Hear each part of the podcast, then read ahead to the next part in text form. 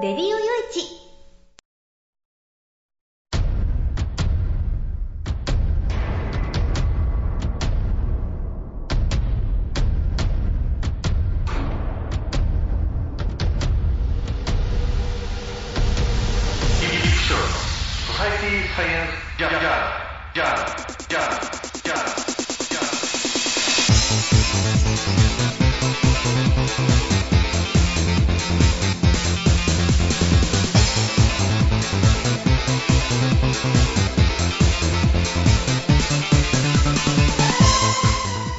皆さんハローじゃご機嫌いかがですか、えーソサイティサイエンスジャーナル第534回ということなんですけれども、えー申し訳ございません。1ヶ月以上も間が空いてしまいました。うんあのねえ名古屋とあと札幌へちょっと取材に行く。で帰ってきたらやるつもりだったんですけれどもまああまりにも多くの仕事がこうねドーンといっぺんにこうね手元に来ちゃってもう何にもね他のことができなくてね。えーだからもうノルマ仕事とあとはね、えーもうその日その日 あのやんなきゃいけないこととあとちょっとねもうこの本の最後の追い込みっていう状況でうんあの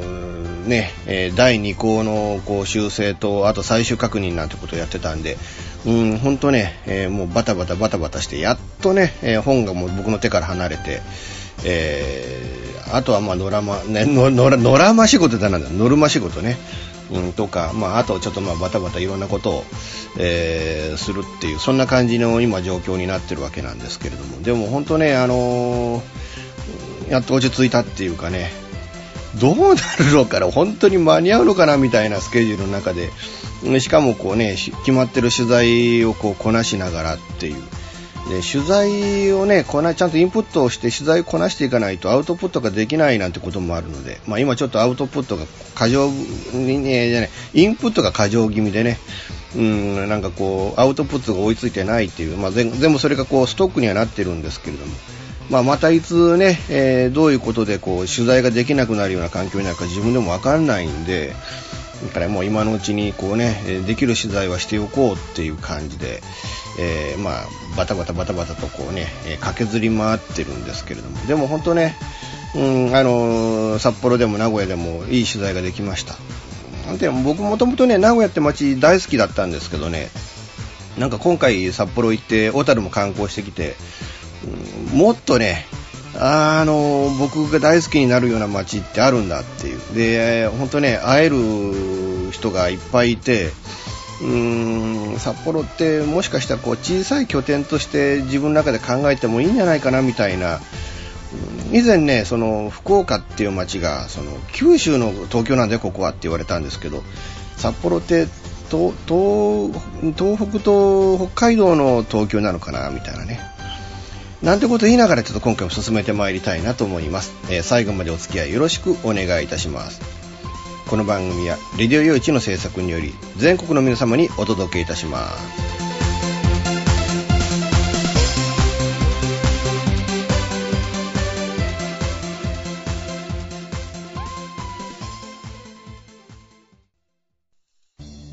FM 玉川をキーステーションに全国ネットでお送りする FM ミッドナイトハイウェイサタデースペシャルマイフレンド様のハイパーウィークエンドでは身の回りの出来事や1週間のニュースの中から話題を拾って毎週1時間お送りしております。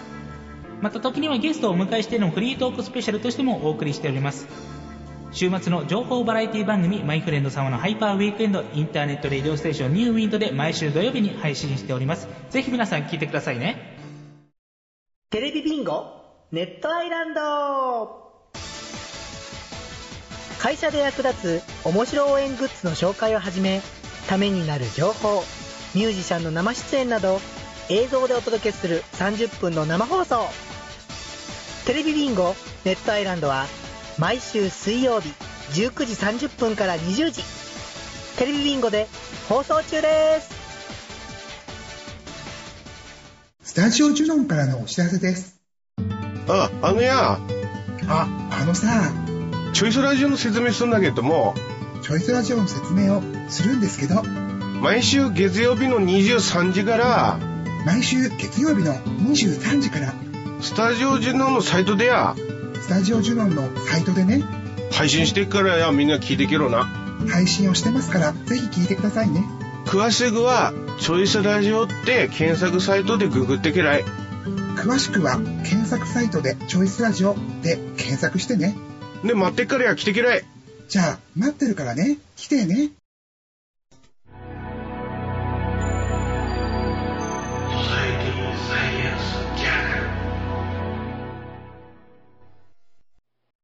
えーお休みをしているこの期間、特にこの最近ね、うん、あの、北朝鮮が、まあ、えー核実験やって、なんか山が崩れるほどの大きい規模だったっていう話でね、まあ、いくつか説、まあ、こういうのってどうしてもね、あの、北朝鮮が言ってることがどこまで信用できるのかっていう問題、えーこれがまあどうしてもこう根底にあるので、だからその、彼らが我々はこういう実験に成功したんだって言ってるのが本当なのかどうなのか、しかも成功したと言ってるけど、本当は失敗したんじゃねえのかみたいなとか、なんかそういうのいろいろね、えーまああるわけなんですけれどね。でも本当はあの、どこ、あの、まあ水爆実験なんじゃないかとか、あるいは水爆にしては、この規模で水爆っていうのはないんじゃないかとか、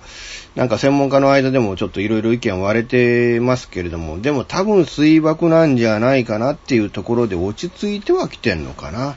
まあ今までの規模の中では最大規模で、うん、あのーね、中朝国境、中国側ではかなりの大きな地震で、えーなんかこう、ね、なんかパニクってたような映像が、なんかこうね、日本にも流れてきてましたけれども、ともあれね、えーそういう大きな核実験を行った。それがまあ原爆か水爆か置いといてね。えーで、まあ小型化の実験がどこまでできてんのかとか、まあまあいろいろあるでしょう。あとはもう再三にわたるミサイルのぶっ放しですわな。で、北朝鮮に対してのその経済制裁っていうものがとっくの昔から行われていて、もうアメリカなんかにしても日本にしてももうこれ以上何やんのよっていうような状況になっていると。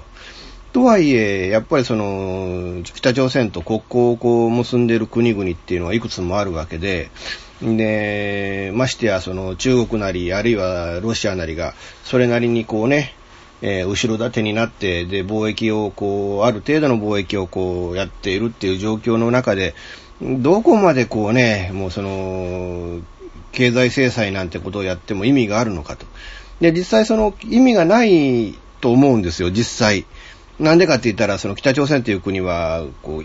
この状況下でさらにこう、経済成長をしている、発展しているっていうね。うん、あの、だからその軍備にその力を入れずに、この核だけに力を入れるだとかで、その軍備に関する、ね、そこへかけるべきお金を、あまあ普通に経済成長にね、そのための、まあインフラの整備だとか、なんかね、科学、科学団地とかでなんかありましたよね。だからああいうところのなんかこう不動産を作るとかなんとかってね、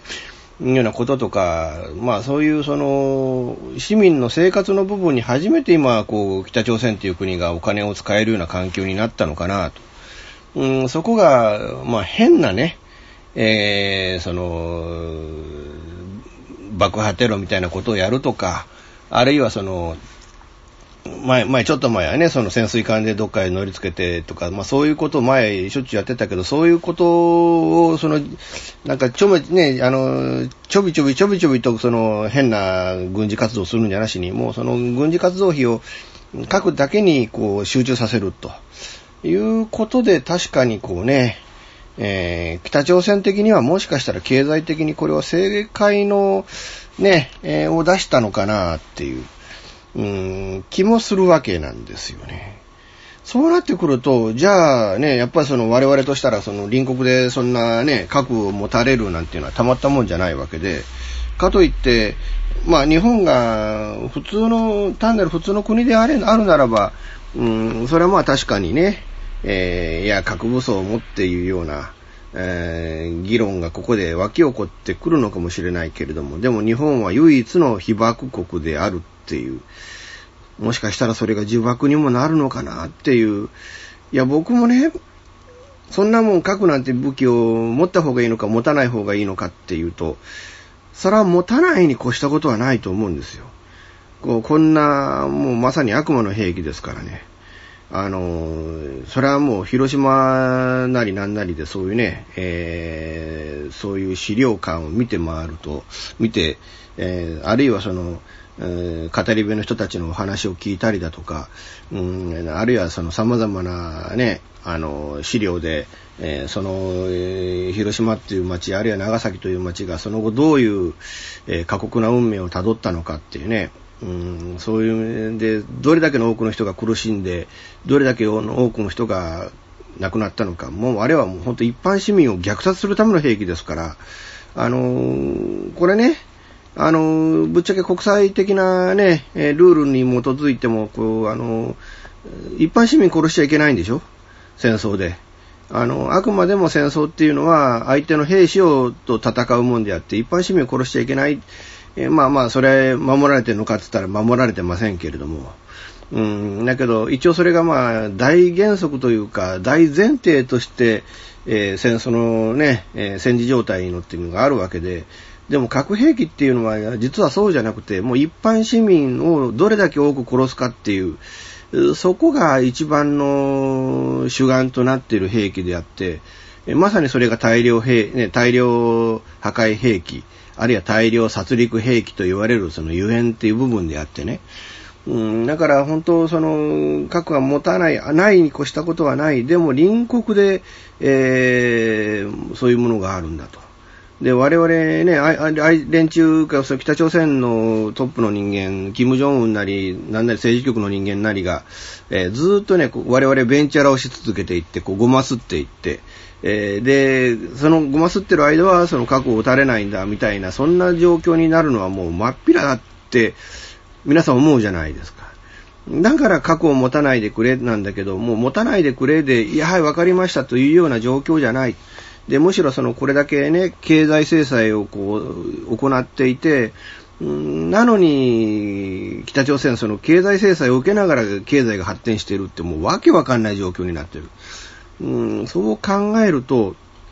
あるいは、そのね、うん、あの、北朝鮮からのミサイルが、えー、とん仮にね、えー、この、この核のボタンを押したら、あその仕返しのミサイルが飛んでくるんだ、みたいに、えー、そういう抑止力として、うん、日本もそういう核武装を考えなきゃいけないような、そういう時期が来かねないんだ。あるいはその、北朝鮮が本気でこのまま核兵器をこうね、えー、こう持ってしまった時には、うーん、我々もそれを検討しなきゃいけないんだっていうね。あるいはその、だからインドがね、えー、持った時みたいに、インドが持ったからという理由で、このパキスタンが持ったりとかね、いうような時みたいに、そういうこともあり得るんだっていうことをね、うん、ちょっと考えなきゃいけないんじゃないかな、我々はっていう、なんかそんな気がするわけなんですけれども。あのね、うん、あともう一つ J アラートですよね。うん、あのミサイルがそのね、成層圏行って、えー、打ち上げて、ね、そこで何かあってももう日本に落ちてくる心配がまずないっていう状況下で、J アラートを鳴らして、新幹線なりなんなり、あらゆる鉄道を止めちゃって、交通機関止めちゃってっていうのはね、だからこう、過剰に騒いでるって、この騒いでる日本のこの状況ってのが、むしろその北朝鮮の思うツボなんじゃないかなっていう。だから、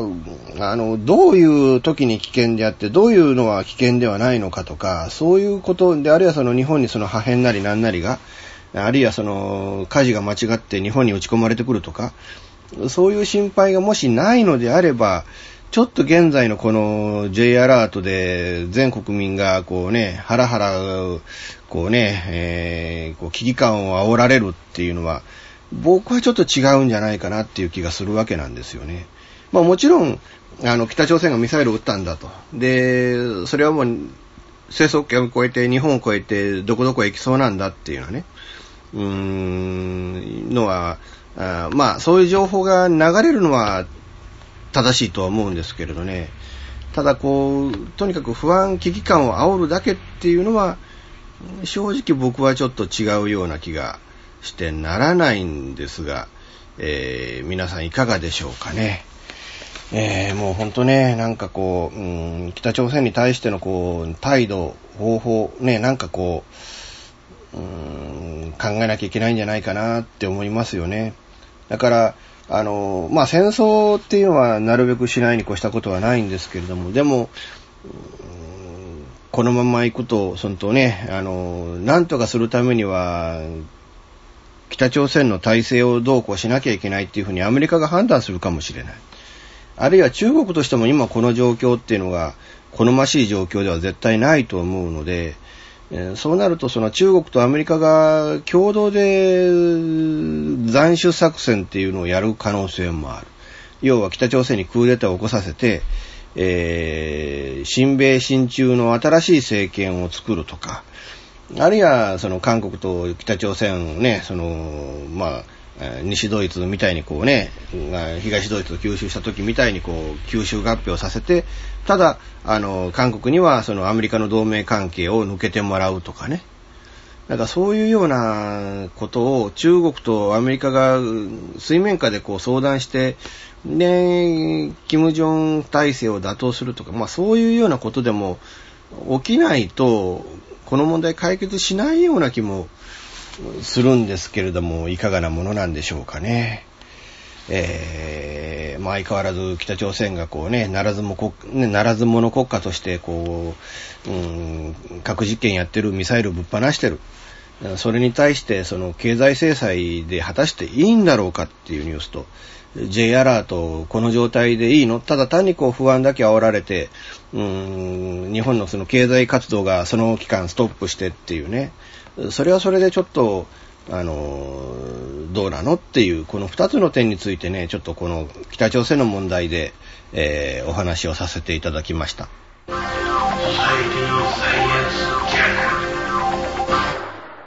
現金でマンションを買うのが夢なんですよ。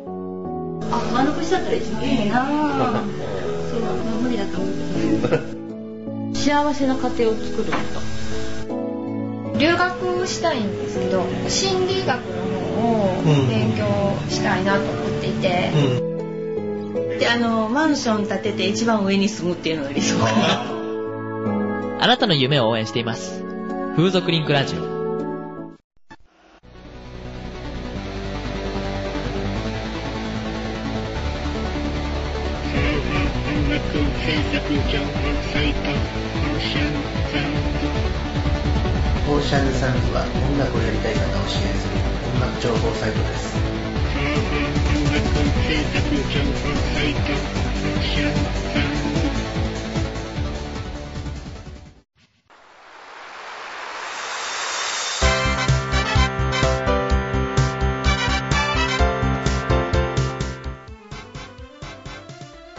いお話はフェアリーテールが気が向いた時に更新する、えーその時興味があるものゲームの話自転車のお話まあ社会状況のお話そういうものを題材に、えーゆるくゆるく語る番組です。ぜひ皆さん聞いてね。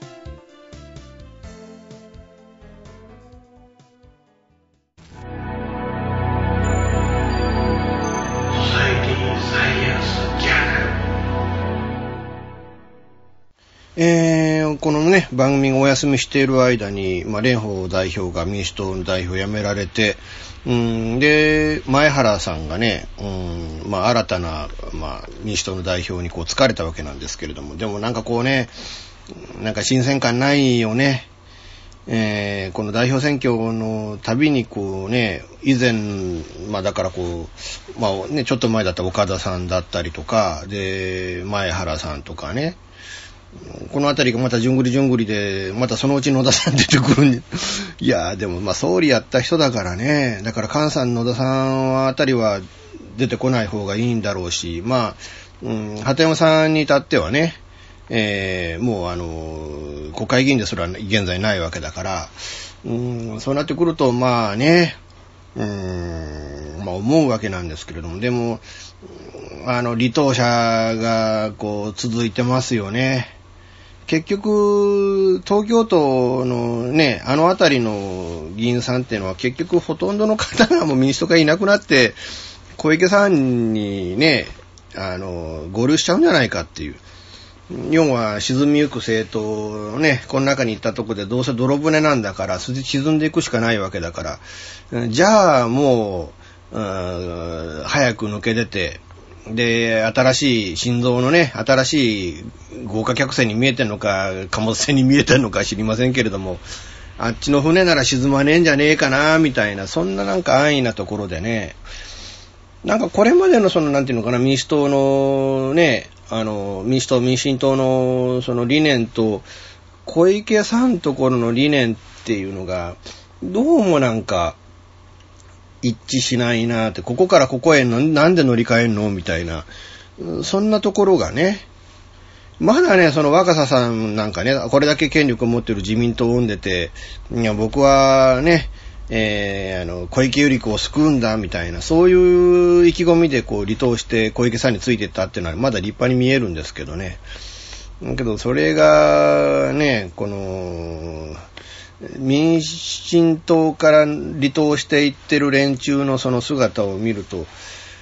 結局なんていうのかな、その小池さんのところのその数合わせで集められてるだけで、理念も何もなんかこうね、違うんじゃないのっていう気が、僕はするわけなんですけれどね。でね、小池さんがここで国政でね、の政党でっていうのは、結局その、橋本さんが維新でやったのと、ほぼ同じ構図でね、うん、あの、で、まあ、あの、地方の改革が、その、国会がそれに対して理解してくれなければダメだって、まあそこら辺の理念は分かったんですけど、うーんどうもその、ここ最近、維新というね、国政政党がやってることを見ると、まあ自民党の補完勢力でしかないと。挙句の果てにその自民党が強行採決をするときの道義を維新がかけているっていうのはもう、もう本当これもう完全な自民党じゃねえかよっていうね。うんね、それとね、誰かが言ってましたね。第二自民、第二維新であるみたいなね。うん、僕もそう思いますね。えー、これからその、小池新党、国政新党がやろうとしていることっていうのは、うん、どうも、どうも、自民党の補完でしかない。なぜならば、小池さんがね、帰ってきた時に総理大臣への道っていうのをね、うん、確保したいみたいなところがあってね。だからその、自分の政党の連中が何人かある程度の勢力を持って、で、自分が国政に帰ってきた時に、その勢力を持って、こう、あの、内閣総理大臣に就きたいみたいなね。なんかそういうところがなんかこう見て取れるんですよね。なんかそう考えるとね、で、ましてや、まあまあ僕維新も、なんかこう、いわゆる新自由主義政党のところがね、こう、まあ、見え隠れじゃないな、もう、もう、もろに見えてきてね。で、僕はもう新自由主義っていうのは、その、国民を滅ぼすものだっていうね、そういう意識がかなり強いんですよね。え現にその新自由主義の社会になって、じゃあ、ね、昔は一両あの1億総中流社会なんて言ってましたけれども、うーん、全然現在そんなことなくてね。えー、もう、大体国民の7割、8割が実はもう、あの、相対的な貧困の層にこう入ってきていって、で、2割、3割がもう絶対的な貧困のところのレベルまでこう行って、で、まともな教育も受けれない子供たちが続出してっていうね。そのうち日本でもスラムが出来上がるんじゃないですか。ホームレスがもっともっと多くてね。うん、今のホームレスの人たちっていうのは、もうその、本当に困ってホームレスになってる人よりも、むしろその、ホームレスっていうその、スタイルを楽しんでるような人たちの方が多いんじゃないかな、みたいなね。そういうところがなんかこう、見て取れるんですけれども、でも、これからそのね、それこそ、あの、あの、ブラジルだとか、アメリカだとか、いろんな国のね、特にそういうその、あの、スラムみたいなところがあって、ホームレスの人、ね、子供たちがたくさんいるっていう、そういう地域を見ると、それってもう、その、本当そういう生活を余儀なくされている人たちが多い。で、それによってどんどんどんどんこれから治安もね、日本も悪化していくのかもわからないっていうのね。そう考えた上で、もっと、あのこれからの日本っていうのを考えなきゃいけない。で、それをこうね、あの日本をそういうところにこうね、追いやったのは、やっぱりこう、僕はその新自由主義的な、発想で新自由主義経済がそうしていったんじゃないかなっていうふうに僕は思うんですよね。まもちろんその競争の激化で、まあ、競争していくっていうことは、良くしていこうというその流れをね、こうあの、連鎖をね、競争の連鎖によって日本を良くしていこうという連鎖、えー、そこはこう期待するものだと僕は当初は思ってたんですけれどね。だけどその競争っていうのが日本を超えてこう国際社会の中での競争っていうことになって、そうなってくると本当一人しか勝てない社会っていうものがこう、しかもその国際的にね、世界の中で一人しか勝てない競争の中にこう追いやられて、うんそうなってくると、ほとんどのね、日本の企業が他の他国の企業に勝てないから、日本のね、日本人そのものが結局負け犬、ね、負け戦でを余儀なくされて負け犬になっちゃって、えー、アメリカなりなんなりそういう世界的な企業から搾取される立場になるっていうね、うんっていうのが、わずか20年、30年前にね、日本の土地のか、ね、総額を合わせると、アメリカの土地の総額よりも高いなんていうのは、そそんな時代が20年ちょっとぐらい前まであったんですけれどね。なんで日本っていう国はこうなったりいたのかなっていうのが、やっぱりだから僕はその、あの、それこそ竹中平蔵さん掲げる、ね、あの、あの企業、あの方たちの、うん、その理論っていうのがこういう風になっちゃったんじゃないかなっていうのが、正直僕の思うところでね、まあまあそれは維新の話なんですけれども、でも本当、あの、小池さんの神道もなんか似たようなもんであれば、そこもそこでそうなっていくんじゃねえのっていうのはね、うん、気がするわけで、どどうなんでしょうかね、ほんとね。うん、だけど、ほんとね、あの、韓国のね、政治をこう、思いを起こされるんですよ。こう、こういうこの今の民進党の事情っていうのを見ると。結局その政権交代が起きるたびに、今のね、あの政党っていうのが、まあこれ、人の対立なりなんなりっていうので、すぐにまた政界再編が起きてっていうね。で、また次の政党が生まれてみたいな感じで。でも、それって、果たして政党の掲げるこの理念とか政策っていうものが、一体どれくらいこうね、信頼されているんだろうなっていうのを僕、そこがちょっとね、疑問に思ったりをするわけなんですよね。あのー、民進党が確かに今はね、いやだからかつてその政権を取った。でも今はこう省略していると。でも、民進党がもう一度ね、こう頑張って、えー、政権を取るためにいろいろ勉強してっていうね、努力をして、で、それをこう国民が、なんていうのかな、その、温かい目で見てやらなきゃいけないのに、なんかこう、民進党、ああ、なのにだま、もうね、あの、任しちゃダメだっていう、その全否定にとってる、そういう人たちの方が多いから結局こういうことになっちゃうのかなっていうね。うーん、もうちょっとなんかね、うん、あの、まあ、政権交代っていうのが起きないと結局今の安倍政権みたいにもう暴走して国民のね、えー、ことを考えずに暴走して、で、挙句の果てに自分の中のいい企業だけをこうね、えー、寵愛して、その、えー、言いなりになってみたいな、そういう、うん、忖度の政治っていうものにね、こう、なっていってしまうので、こう、こう、あの、一一つの政党があまりにも力を持ちすぎちゃうとね、だからそこは本当ね、うん、考えなきゃいけないんじゃないかなと。あの、思うんですけれどね、ちゃんとその政権交代が起こるような、そういう社会をもう一度取り戻す必要が、もちろんそれがね、あの、政権交代が絶対起きなきゃいけないっていうふうに言ってるわけじゃないんだけれども、なんかこうね、うん、今の自民党、こういう政党にこう政治を国民が任せてしまったのが、やっぱそのね、当時の民主党政権のその反動だっていうのもあるし、ちょっとね、うん、考えさせられるところではあるわけなんですけれども、皆さんいかがでしょうかね。えー、まあ今後ね、ちょっと、あの、民進党これからどれぐらいの人が、こう、ね、落ち、ね、ポロポロポロポロと離党していくのか、あるいはその、ね、抜けていった人たちが、こう、小池さんね、若狭さんの政党に、どれぐらいこう合流していくのか。で、その後、まあ、どっちみち来年、もう一年ちょっとすれば、もう選挙があるわけで、その中でどういうふうにね、えー、やって、あの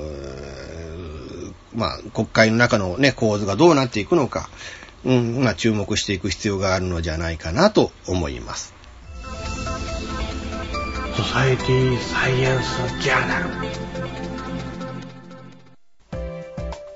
毎週金曜日更新ミスター y のワイワイフライデー。久しぶりにネットラジオに帰ってきましたミスター y です。このミスター y のワイワイフライデーではいろんなコーナー満載で皆様からのお便りを募集しています。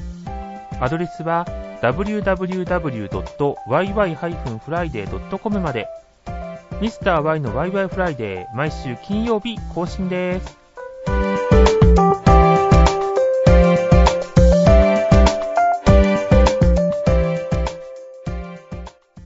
日本の風俗街の代名詞的な存在である東京吉原。江戸時代から続くこの色町はとにかく不思議な場所だ。付近に鉄道駅がない陸の孤島。周囲は360度住宅街にぐるりと囲まれておりそこに歓楽街があるとは思えないほどであるしかし吉原に足を一歩踏み入れると異世界が広がっている。きらびやかなネオン、妖艶な情、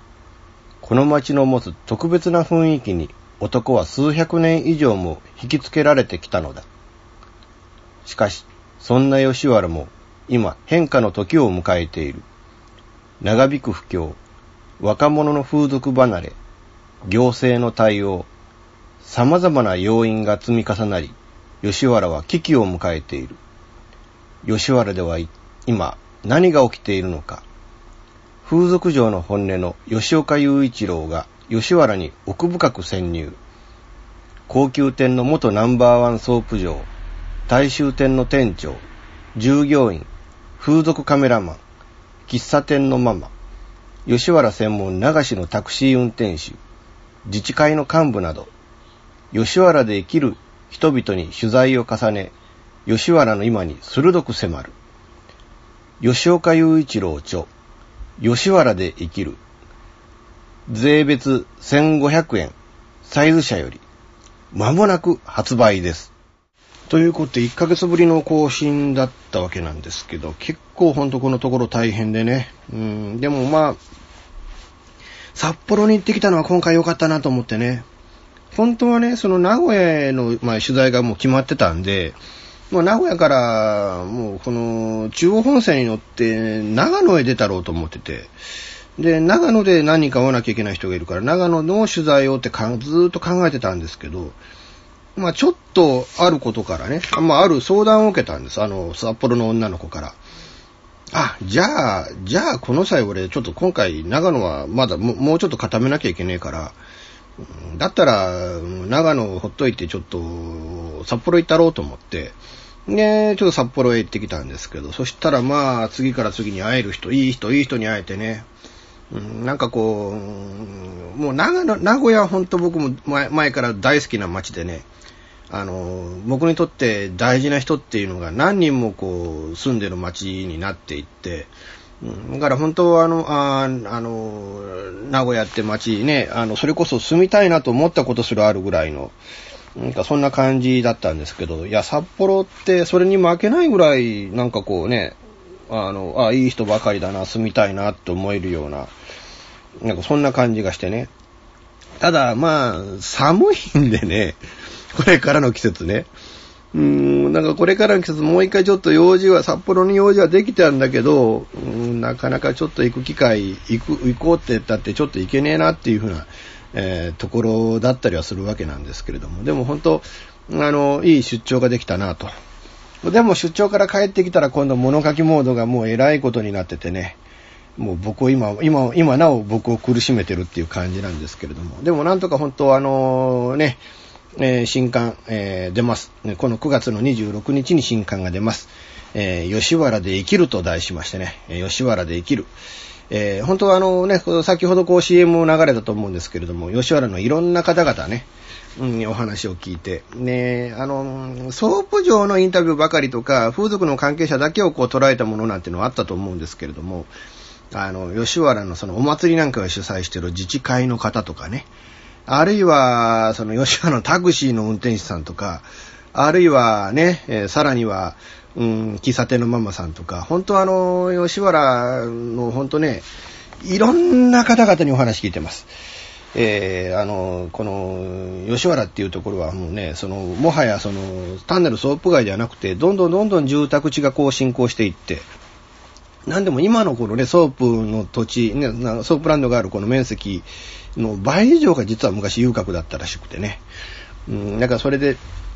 実は昔から言うと、どんどんどんどんちっちゃくなっているっていう。うん、まあ、その、ね、えー、感じが、最近まだちょっと、さらに顕著になったみたいな感じで、えー、まあ、140店舗、公式には140店舗あるとされてますけれど、現在運営されているソープランドってね、120、30ぐらいだそうです。うん、そんな中で今の吉原っていうね、街をどう、どう捉えたらいいのかなっていうのを、こうね、僕はちょっと吉原に何度も何度も通いまして、えー、ちょっと取材をしてきました。えー、吉原で生きる。ね、例によってサイズ社からです。まだ私、サイズ社以外の、えー、出版社から本を出した実績はございません。えー、サイズ社で、えー、吉原で生きる。えー、税別で1500円。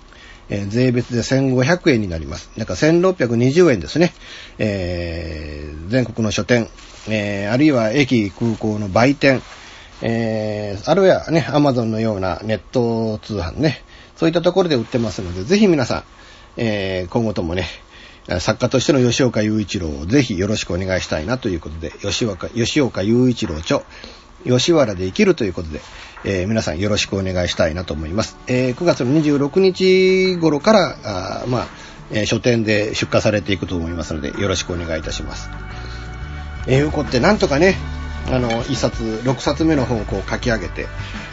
まあ、6冊もなると、やっと僕もこう、一発のね、